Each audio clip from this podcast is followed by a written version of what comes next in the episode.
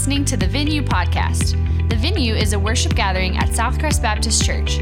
We hope that this podcast helps you find your greatest pleasure and purpose in Jesus.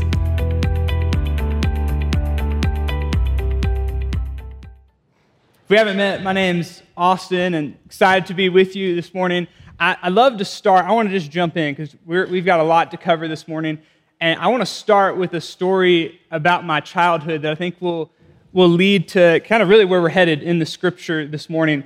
Uh, and so I'm just going to be very forward. I grew up in a family that loved the sport of tennis. And so from a very young age, I was kind of roped into this of like, hey, you don't have a choice. This is going to be the sport that you play. And so I have a couple pictures uh, to show you a little bit of what my childhood looked like if we have those. Maybe. There we go. I think we got one other one. I look a little bit like an alien there, but that's okay. But really, uh, my family loved tennis. And so from the earliest that I could be, like I was holding a racket, was on the tennis court. And so this wasn't just something that my, my dad loved, but my, my family loved, my grandparents loved uh, like cousins, extended family. Like this was just the sport that my family was passionate about. And so the story that I want to share in particular with this is I have a, I have a, like, you can ask my wife, I have a terrible memory. Like, she's like, do you remember that moment in high school when we were, and I'm like, no, like, not at all. But there's few moments that I can remember, like, vividly, like, remember exactly where I was. And this is one of them. As I was about 10 or 11 in a church service just like this, about the same amount of people, uh, and my dad and I uh, are sitting next to each other, and he leans over sometime in the middle of the service and kind of hits me on the side. And I'm like, you know, I'm like, normally I'm acting up or doing something wrong. So I'm like, what, what? And he's like, hey, I want you to look around. So I, I look around, you know, look at everyone. He's like, look, look at everyone in here. Look around. He says, you can beat everyone in here at tennis. everyone. There's not a person that could beat you in here. I'm like, I look around, like, okay, you're, you're right, Dad, you're right. And he says, no, no, no, wait. You can beat everyone in our city at tennis. And what my dad was trying to do in that moment was instill a healthy amount of confidence in my life. And so, as an athlete, what he wanted for me was that any court I stepped on, any person I'm playing, he wanted me to have the confidence that I could beat them. Even if I was playing a pro, Roger Federer, Nadal, whoever it was, Serena Williams, I was going to dominate them. He wanted me to have the confidence that I could. The reality was I, I, probably couldn't beat everyone in our city, maybe, maybe everyone in our church.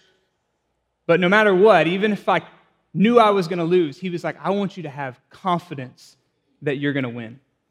That look around. You could beat everyone in here. And so what happened with that was almost even to this day, I will walk in a room and still struggle with the same thing. That I tell myself, I can beat everyone in here at tennis. but more than that, I, I, think I can beat everyone at anything. It, it was just this mindset that as I began to go through middle school and junior high and high school, this mindset entered into my life that no matter what sport it was, no matter what activity, this mindset began to come into my heart that I could beat everyone at anything. I really began to think that I was something, that I was something special. My wife and I, we went to high school together and we, we laugh and joke about now today, like you could see my head when I was walking down the hallway in a crowded room. Like it was hard for me to fit through certain doors because of how much I thought about myself. And so what happened, and it, it was helpful in so many ways, but my dad was trying to instill a healthy amount of confidence early on at a young age. And that definitely happened. But what happened more was a large amount of pride that overwhelmed my life into so many different scenarios. And so this morning, as we look at the book of Proverbs, a major theme that we see throughout it, like you can't read hardly into like chapter three without seeing the word pride pop up. And so we're going to address really the topic of pride and humility. And I think often when we think of pride, we think of kind of like the story I just shared. You think of it in, in a sports context. You think of it as like the quarterback at Texas Tech, like, oh, of course he's, he's prideful because he's the D1 quarterback. But I want you to know this morning that you could really have pride about anything and everything. You could have pride in your kids, in the way they act, in the way they behave, and just that they're not like your sister's kids, right? You could have pride in your job performance, that, that you're the most successful person in your department, you have the best sales. You could have pride in your biblical knowledge, right? That you, you have more verses memorized. Maybe what you do is you walk in a room and you're like, I have more verses memorized than anyone in this room, right? Like maybe that's what you find your confidence in. I, I, I had times that struggled with, I have a better quiet time than people I know, right? I have a better prayer life. So you can find your pride in anything and everything your house, your lawn, your car, your cars, right? Your cooking skills, your intelligence.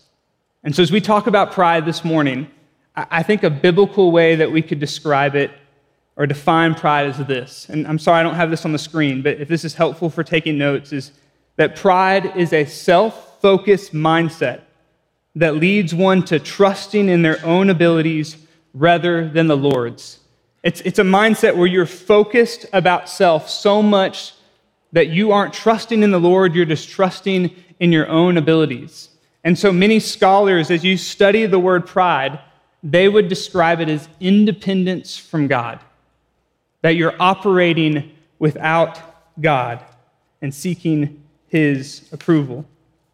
And so I want to ask you a few questions, not to, not to add shame, but just as we're thinking about this topic, is maybe pride something you wrestle with? And so, do you love having conversations about yourself, but do you struggle to care and listen when others are talking or talking about themselves? Do you almost always think you're right? Like, no matter what scenario it is, whatever you're talking about, even if you have like the most limited knowledge in the room, do you almost always think you're right? Do you normally take credit for the work of God in your life? So, whether that's like financial blessings, whether that's your kids and how they behave better than your sister, right? Whether that's your grades if you're a student, your success, do you, do you take credit for the work of God in your life? Do you struggle to hear hard truths from others? Like when someone comes to share something like, hey, I, I'm seeing this in your life. I'm noticing you're struggling with this. Is it really hard for you to hear that? And maybe you like really don't take that opinion at all. Are you constantly worried about what other people are thinking about you? Which this is pride, is that you're so focused on yourself, it leads you to anxiety and worry. And finally, one more. Do you, do you often find yourself judging others? So maybe you judge them because of the sin in, your, in their life, that you're not struggling with that. Or if you're like me, at times you can walk into Walmart and judge people for what they're wearing. Anything that you could judge them for. And so I think if we're honest, we all struggle with pride. It's going to look different for every single one of us. Maybe the answer to all of those questions for you is sometimes yes. But in every single way, pride manifests itself in our lives. We're going to talk about it in the moment, but it's the root of all sin. That every sin that we struggle with really flows from a heart of pride. And so, as we walk through the book of Proverbs this morning and look at a couple different scriptures, we're going to see very clearly the dangers of pride. That pride is a dangerous thing to have in our lives. But before you leave this morning, we're going to see really a battle plan of how do we fight off pride in our lives. So if you got your Bible, turn to Proverbs chapter 11.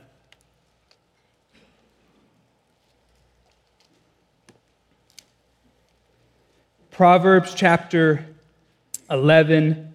We're going to start in verse 2, and I want you to see how clearly Proverbs is about the sin. And here's the first thing we're going to see as we're walking through Proverbs is you're going to see the dangers of pride. If you're taking notes, first thing is the dangers of pride.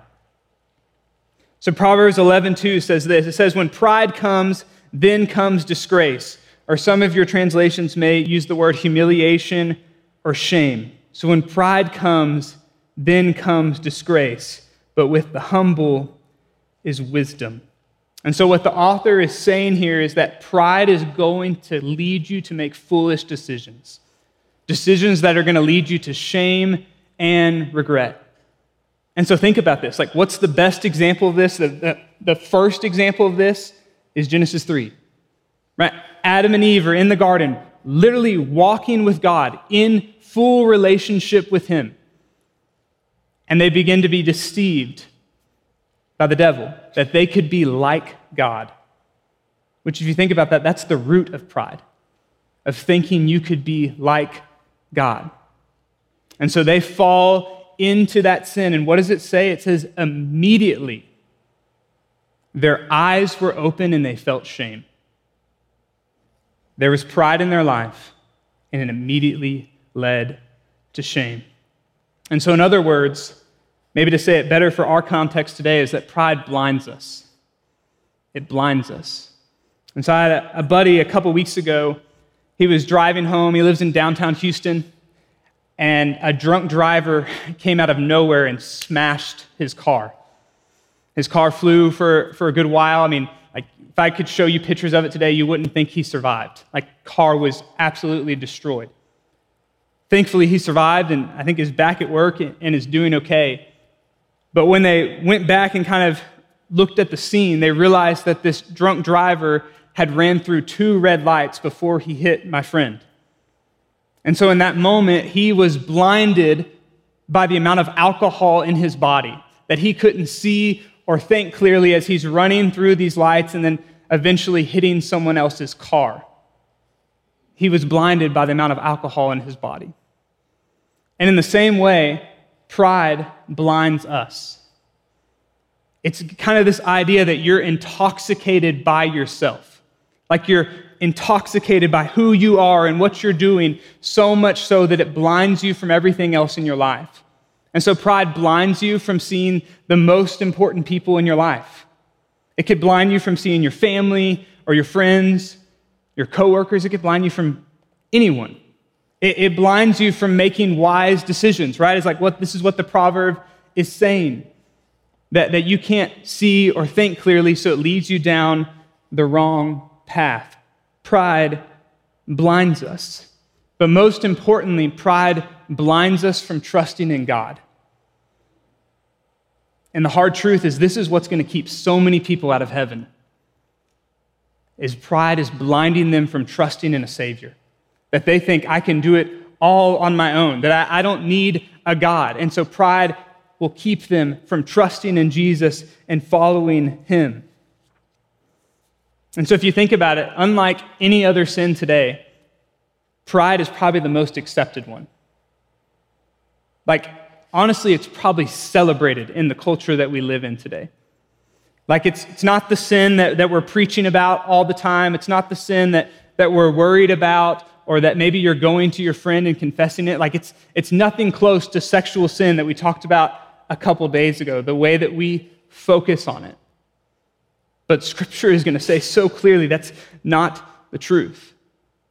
And our world and social media only fuels this, right? That we live in this kind of selfie world now that everyone is focused on getting likes, getting comments, getting people to talk about them, make their name known.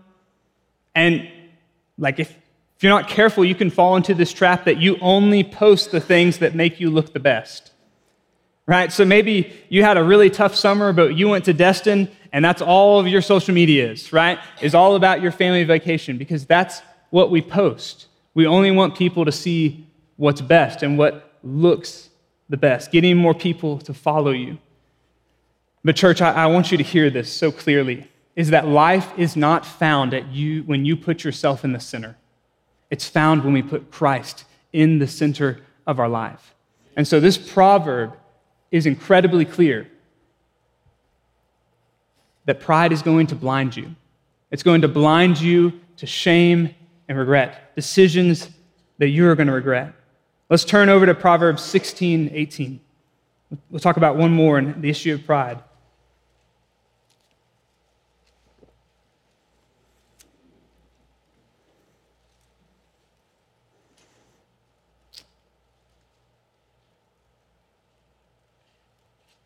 It says, Pride goes before the destruction, and a haughty spirit before the fall. It's better to be of a lowly spirit with the poor than to divide the spoil with the proud. And so basically, what it's saying there, it's better to be poor and humble than proud and rich.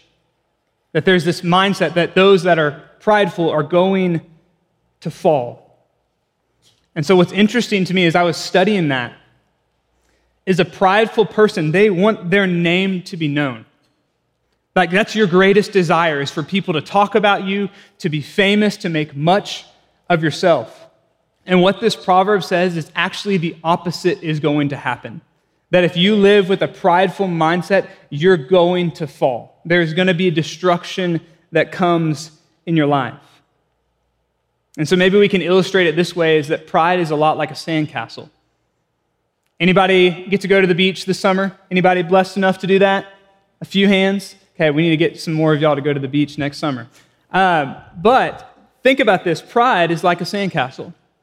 And so when you go to the beach, I, I grew up close to the beach, and often what we would do as a family is our goal was to build the most elaborate and amazing sandcastle. Like we wanted to be the family that when people walked by, they like, well, well, geez, they must be professionals, right? Like that, that's what we were hoping for. And so, like, when you go to the beach, you get all your supplies, you're ready, build this sandcastle, and you could work all day long for hours. But what's going to happen? The tide's going to change, and the sandcastle is going to be destroyed. All of your work, all of your effort, all of your time, no, nobody's going to want to build a sandcastle after this, right? But eventually gets destroyed. And this is how pride works in our life that as you try to make much of yourself, as you make your name known, as much as you do to build your kingdom, your palace, it eventually will be destroyed. The scripture is clear that if you pursue pride, it's going to lead to your destruction. And so pride will cause you to lose relationships with those you're closest with. Like, think about this. All of us have seen this. Like the two sisters that, that don't talk anymore, the cousins that haven't been at the family reunion in years because because of the issue long ago. It's pride that's keeping them from a relationship. Maybe your relationship with your coworker is, is broken because of pride. Pride will cause you to use others for your success. So you manipulate and use others to be lifted up. And it will keep you from hearing the wisdom of God. That you're blocking out the truth because of the pride in your life. And so, overall, pride is the essence of all sin. That all sin flows from a heart of pride. And C.S. Lewis says that pride is the great sin, that it's the devil's most effective and destructive tool. And he goes on to say that pride is the complete anti God state of mind. And so ultimately, when you think about this, pride pulls us away from the two greatest commandments in Scripture to love God and to love others. When pride is in our life, it keeps us from loving others and it keeps us from intimacy with God because we're unwilling to trust Him. We're unwilling to follow His way. In Proverbs 8:13, you don't have to turn there, but it's a good one to highlight.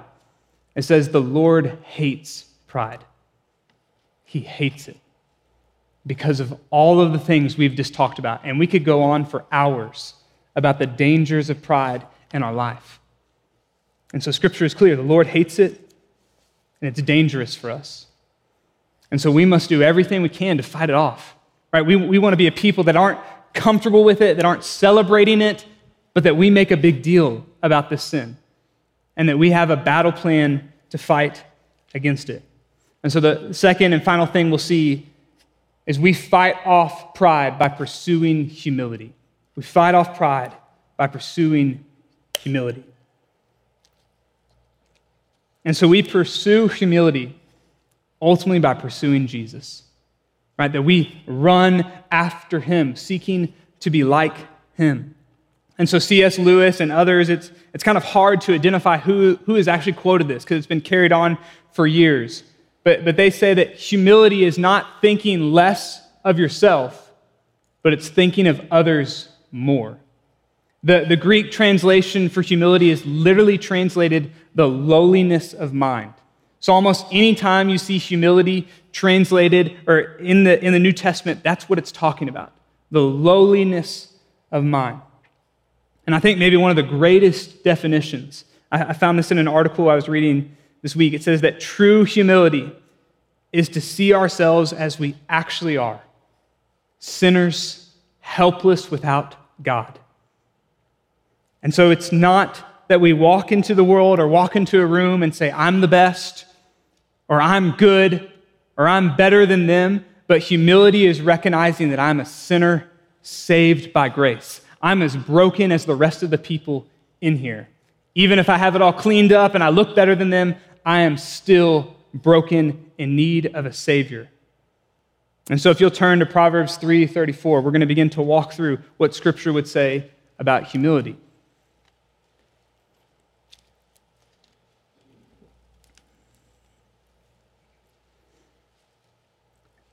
334 says, Towards the scorners he is scornful, but to the humble he gives favor.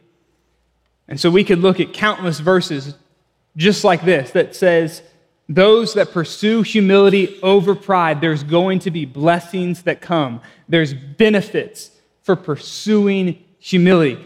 God gives favor to them. And you don't have to turn there. I'll read this one quickly. But in the New Testament, Peter quotes this verse in 1 Peter 5 5.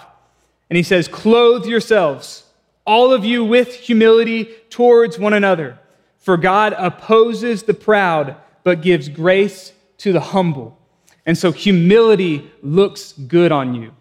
Humility is attractive. There's never been a person that's put on humility and looks bad, right? Like someone that's prideful is a person that, that would lead you to gossip about them or to talk poorly about them you don't talk poorly about someone that's wearing humility.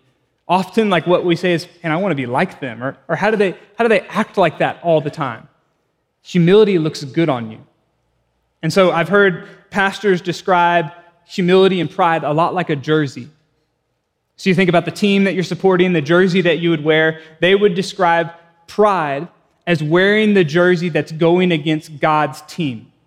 That when you wear pride, you're identifying and saying to the world, I'm going against God because I don't need him.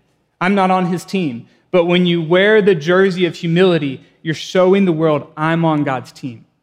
I'm trying to identify with him and follow his example.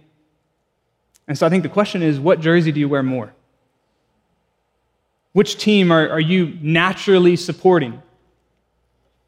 When you go into work, when you, when you walk into the grocery store, when you're talking with your family members? What jersey are you wearing? And so when you wear humility, it's not always easy. And at times, it's going to be costly for you. And so asking forgiveness is, is difficult. Right? Saying, I'm sorry, I messed up, is, is not fun. Taking the form of a servant, like we see in Scripture, washing someone's feet, caring for your neighbor, giving up your time watching TV, for you to go and care for someone next door, is not always the most relaxing thing. Not being the center of attention and not always being what the conversation about is not always the best thing for you, at least in your mind. But wearing pride is going to cost you way more than wearing humility. There's going to be great consequences to wearing pride compared to wearing humility. And so we have a few minutes left, and I, I want to try to offer some application of how do we pursue humility? What, what could be our battle plan? So, the first thing that we do when we pursue humility is that we would pray and ask the Holy Spirit to change our heart. And so, this is where we have to start. Is that you can't grow in humility by trying hard enough right? It is a miracle and only a work of God for a prideful person to begin to become humble. Right? It's not something that you just flex and all of a sudden you're like you're showing the muscle of humility. It is a work of God in our life. And so only God can change our hearts. And so we plead, we ask, we beg the Lord through the Holy Spirit that He would help us become more humble, that we would pursue humility. And I think a practical way to maybe help you with this is that you would pray specifically when you need it. That maybe you, you look across your week and say, I'm going to need humility in this meeting with my boss. I'm going to need humility when I walk back into the other room after a fight with my wife.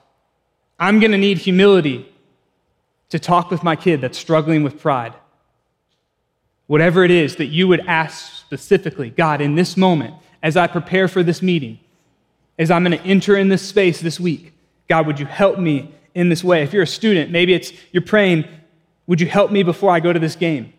I want to be confident in my abilities. I want to trust you, but help me not pursue pride. That you would pray specifically in that moment. And so I love what Pastor David says here. He, he says, talking about pride, he says, a lack of prayer and dependence on God reveals a prideful heart. Hmm. That we want to be a people that are depending on God through prayer, that pursuing after Him. We want to reveal to the world and to God that we have a humble heart, that we need Him. So the first thing we do is we pray. Second is that you ask for accountability. Maybe if it's helpful to say it this way, is that you get a pride check. And so I think one of the most helpful things you could do today, after hearing God's word, is that you would ask someone in your life, someone that's close to you that knows how you act and behave, is that you would ask this question Where do you see pride in my life? Where is pride quick to manifest in my life? What am I the most prideful about? Where do you see pride in my life? And I want to be really bold and challenge you with this that when, before you go to bed tonight, that you've asked someone this question.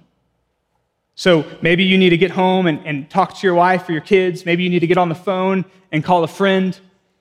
But that before you go to bed tonight, I think the greatest way that you could apply this truth that we're hearing from the Lord is to ask that question Where do you see pride in my life? And I want to challenge you with that because if you're anything like me, if you don't ask the question today, you probably never will. And so I, have asked some people in my life, my wife specifically, and says, Hey, where is there pride in my life? It's probably one of the hardest questions I've ever asked it's like, okay, get ready for a punch in the mouth, right? Like, get ready to hear where you're struggling. But as we talked about earlier, pride blinds us. And so it's pretty evident that you have no idea where all the areas of your life you struggle with pride. You may struggle in an area of pride that you had no idea that you're prideful there. But if you don't ask and get a pride check, you can't grow in that way. And so we pray, we ask, and the third thing we do is we serve. We serve others, that you would go out of your way to serve someone. And it's easy still to serve someone with pride, but that you would ask the Lord, hey, I want to serve, I want to lead in this way, so help me not be prideful about this, but that you would go out of your way to serve someone. We're going to finish with Philippians chapter 2. Don't tell Brandon, we're going to the New Testament for just a minute, all right? Not totally in the book of Proverbs. Philippians chapter 2. We'll wrap up with this.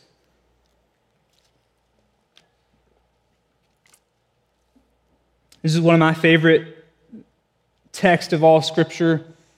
It's one that you should have highlighted and underlined, that, that has been life verses for me.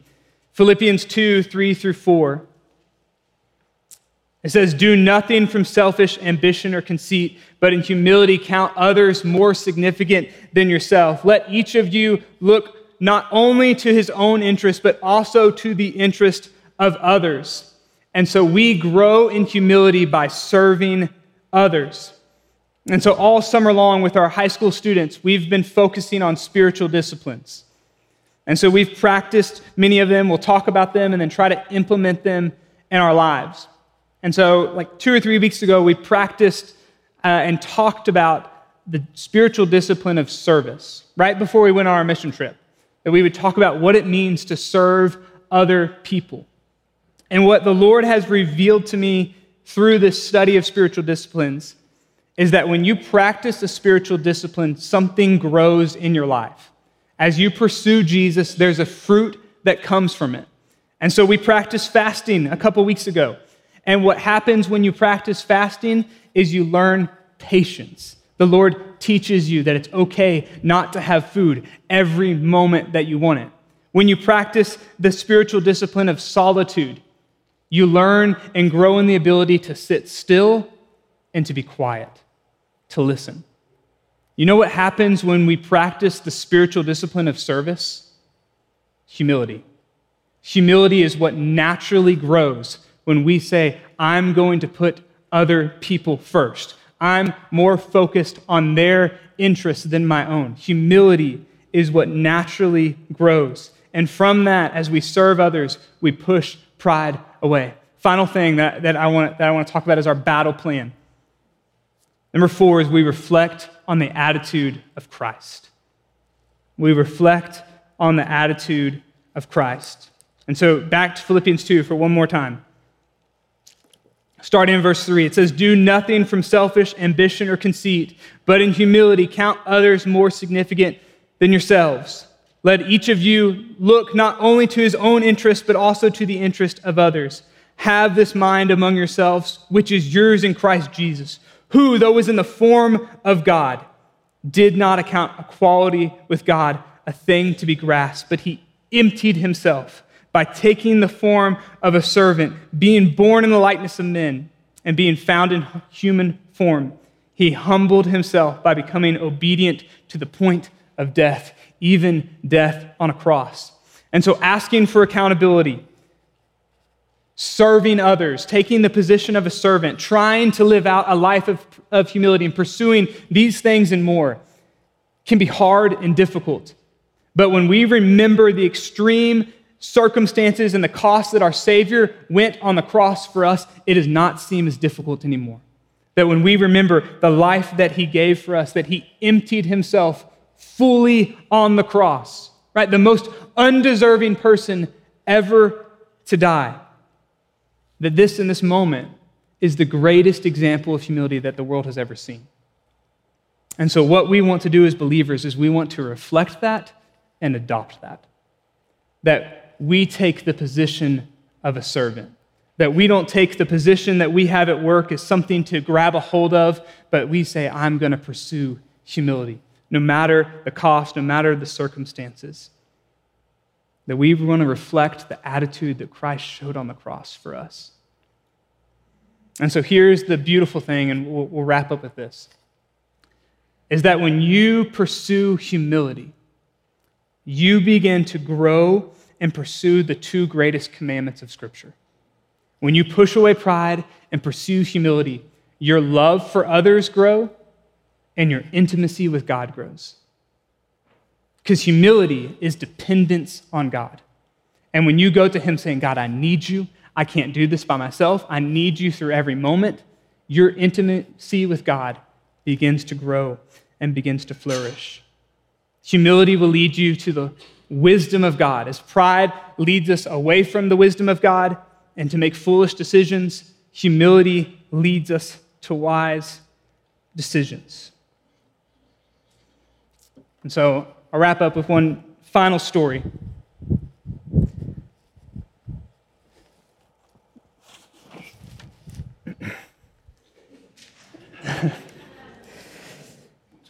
For years of my life, this is what I put my pride in my everything. So I spent hours from the time that I could hold this and hit the ball on the court, really until I was 18 years old. My parents paid for me to go to camps all throughout Texas. I flew here by myself to go to a camp at Tech when I was like 13. My parents paid for the, paid for the best private coaches in our area, and I trained and prepared and did everything I could to be the best, which is what you do as an athlete. There's nothing wrong with that. I don't want you to hear that. But for me, all of those things, having the best shoes, having the best equipment, all of that led to a large amount of pride. And here's the truth that, that I want you to know. Did you know what happened? I was never the best. you, you've probably never watched me play on ESPN, unfortunately. But not only that, I was never the best in my own city. I was never the best in my own high school. I was always number two on the team. There was always one guy that was better than me. And I, I played in college, but I played D3 tennis, which is the, kind of the lowest you can get. Still counts, but not on ESPN, right? And so the question for you and for all of us this morning is what are you putting your pride in? What is leading you to make every decision that you make? What, what are you putting all of your passion and your hope in? Where's your pride? And my hope and my prayer for you this morning is that you would begin to wrestle with God. And maybe as you bring other people in and say, Where is their pride in my life? And that you would begin to pursue a battle plan against that, to pursue humility, and to pursue after God. And my hope and my prayer for you is that your confidence, your pride, and your hope wouldn't be found in a racket, wouldn't be found in your marriage and how strong you think your marriage is compared to others. It wouldn't be found in your kids and how well they behave. It wouldn't be found in how successful you are at your job or how big your house is or whatever the circumstance would be, but that your trust, your confidence would be found in Him, in Him alone. And so this morning, as we wrap up, I want to just encourage you to pray, just for a moment, that you would ask God, where is there pride in my life? And God, in that specific area, would you help me to pursue humility? Would you help me to become more like your son on the cross in that area? So spend a moment right now in your own heart to pray for that, to ask God, and then we'll begin to worship together. If you were encouraged by today's message, subscribe and rate us wherever you stream your podcasts.